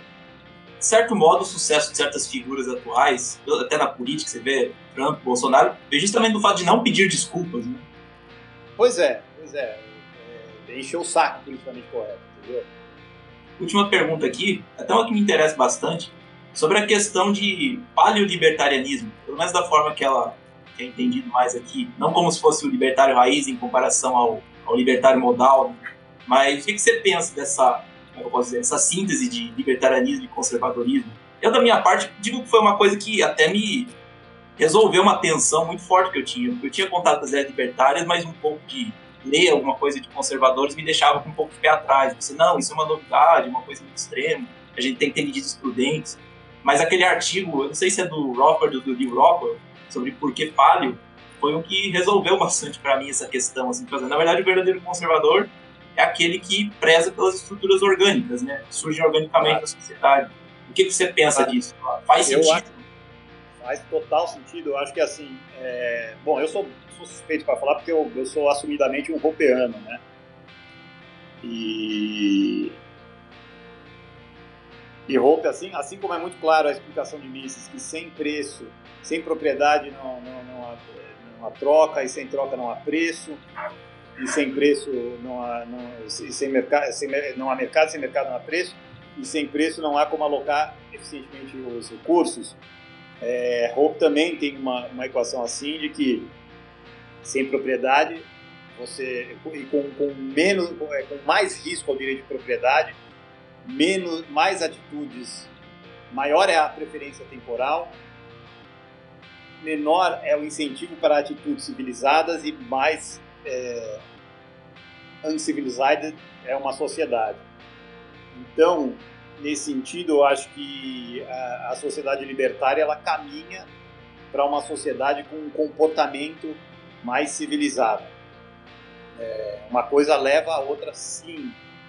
Então o libertarianismo ele é nada mais do que assumir essa essa essa lógica esse, esse axioma, né? E mais do que isso, a gente tem isso lá esse lado que você falou também, que é rejeitar as ideologias. Tenho eu, confronto muito com isso, sendo um católico e um libertário, que ah, católico não pode ser libertário porque é uma ideologia, liberalismo é ideologia. E, e eu falo, não, o que, o que Rothbard fez de fato foi construir, foi, ele era um system builder, né, construiu um sistema fechado, ideológico. Rothbard era muito, era mais um ideólogo, assim. mais o libertarianismo, como apresentado por Hope, ele não é uma ideologia, ele é uma ferramenta teórica é, ele, ele, se, ele se usa de ferramentas teóricas para compreender a realidade como ela é, orgânica. Então, nesse sentido, eu fico muito confortável com o termo paleo libertário e, e ser um roupeano é, católico ao mesmo tempo. É, acredito que seja isso aí. Yuri, gostaria de falar mais alguma coisa? Perguntar? Gostaria de agradecer a, ao Fernando Kioka ter aceitado participar do ChupaCast. Verdade. Como a gente falou, a gente, a gente não esperava que ele ia querer participar, mas ele é uma pessoa bem acessível. Ele e os irmãos dele também. Inclusive, já fazendo aqui um convite para o Roberto e para o Fernando, quiserem participar futuramente de algum episódio nosso, alguma live. Tamo aí. E é isso aí. Muito obrigado a também quem tirou um tempo da sua noite para ouvir a palavra do Kioka. Legal, ah, quando o Yuri falou que isso tinha topado, eu nem acreditei. Pô, o canal não tem nem sempre. Não, estamos aqui, é isso. Eu, eu, eu, olha, eu, eu assim, é, você sabe que essa polêmica recente aí, ela, ela de novo levanta assunto, vem gente pra caramba, aparece mais de 20, mais 30, 40 novos friends aqui na rede social. Mas eu, eu, eu repito o que eu disse quando, quando é, houve a polêmica lá da ruptura lá atrás, que foi um Deus Sacuda, tinha mais de 500 inbox, não sei quantos, não sei o quê.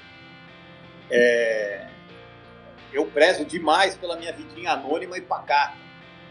É, eu, eu, nunca quis aparecer, nunca quis ser líder de porra nenhuma. É, sou, sou um cara muito tranquilo e tenho o meu mundinho aqui que eu, que eu vivo muito bem nele. Então, é, quando tem essas coisas aparece mas eu não me furto não de, de, de bater papo com todo mundo, eu sempre fui assim. É, o, o, movimento libertário começou assim, é, a gente sempre foi tomar cerveja com a galera, aliás, era a parte mais legal. O Roberto, quando morou no Rio, juntou todo mundo lá do Rio também, eles sempre se encontravam. Então, a gente acabou fazendo isso porque faz parte da nossa, do nosso jeito de ser mesmo. E, e, e então, a gente está sempre aí. É, tem o, porra, tem, não sei se ele tá vendo, tem o Gessé lá do Acre que quer fazer um negócio, mas aí ele, queria fazer um, um, hangout primeiro, aí depois tá vendo uma coisa de palestra, aí já fica mais difícil, porque realmente é uma quebra da rotina muito grande, né? Eu fui na conferência aqui, porque foi aqui em São Paulo, pô, final de semana se dá um pulo, mas já sair, sair tanto assim já, já dificulta assim o, o dia a dia. É, como eu falei, eu tenho que pagar minhas contas e, e parte delas é bom, então, uh, também da minha parte, agradeço muito aí o Kioco, a participação dele. Deve ter ajudado até bastante o canal, o podcast. E deixo para que você faça uma consideração final, ou também, se não for acusar muito, pedir para mandar um abraço pro pessoal da Catball. Foi onde surgiu toda essa ideia. Não, mando sim. Galera do Catball, abração aí. É, quem, vou inverter um pouquinho, que na verdade sou eu, porque é, é, através de vocês que a gente tem a oportunidade de esclarecer sempre quando surge polêmica, dúvida, esse tipo de coisa. É, então, a oportunidade de, de, esclarecer mesmo, pessoalmente eu confesso, repito, não tenho nada contra o Rafael. Se o pessoal quis envolver a gente contra ele, contra o que ele disse, pode esquecer isso aí. Não sei se ele escuta também o podcast sobre esse assunto, mas está sempre registrado aí. É, então, é agradecer mesmo a turma toda aí que participou, que, que, que assistiu, agradecer vocês aí pela, pela recepção. E tamo aí. Perfeito. Então, acho que é isso, então. Obrigado a todo mundo que assistiu aí. E não perca os próximos episódios aí, vamos tentar trazer mais gente, é, falar mais sobre vários assuntos e isso aí então. Boa noite. Valeu. Boa noite, galera. Valeu. Valeu.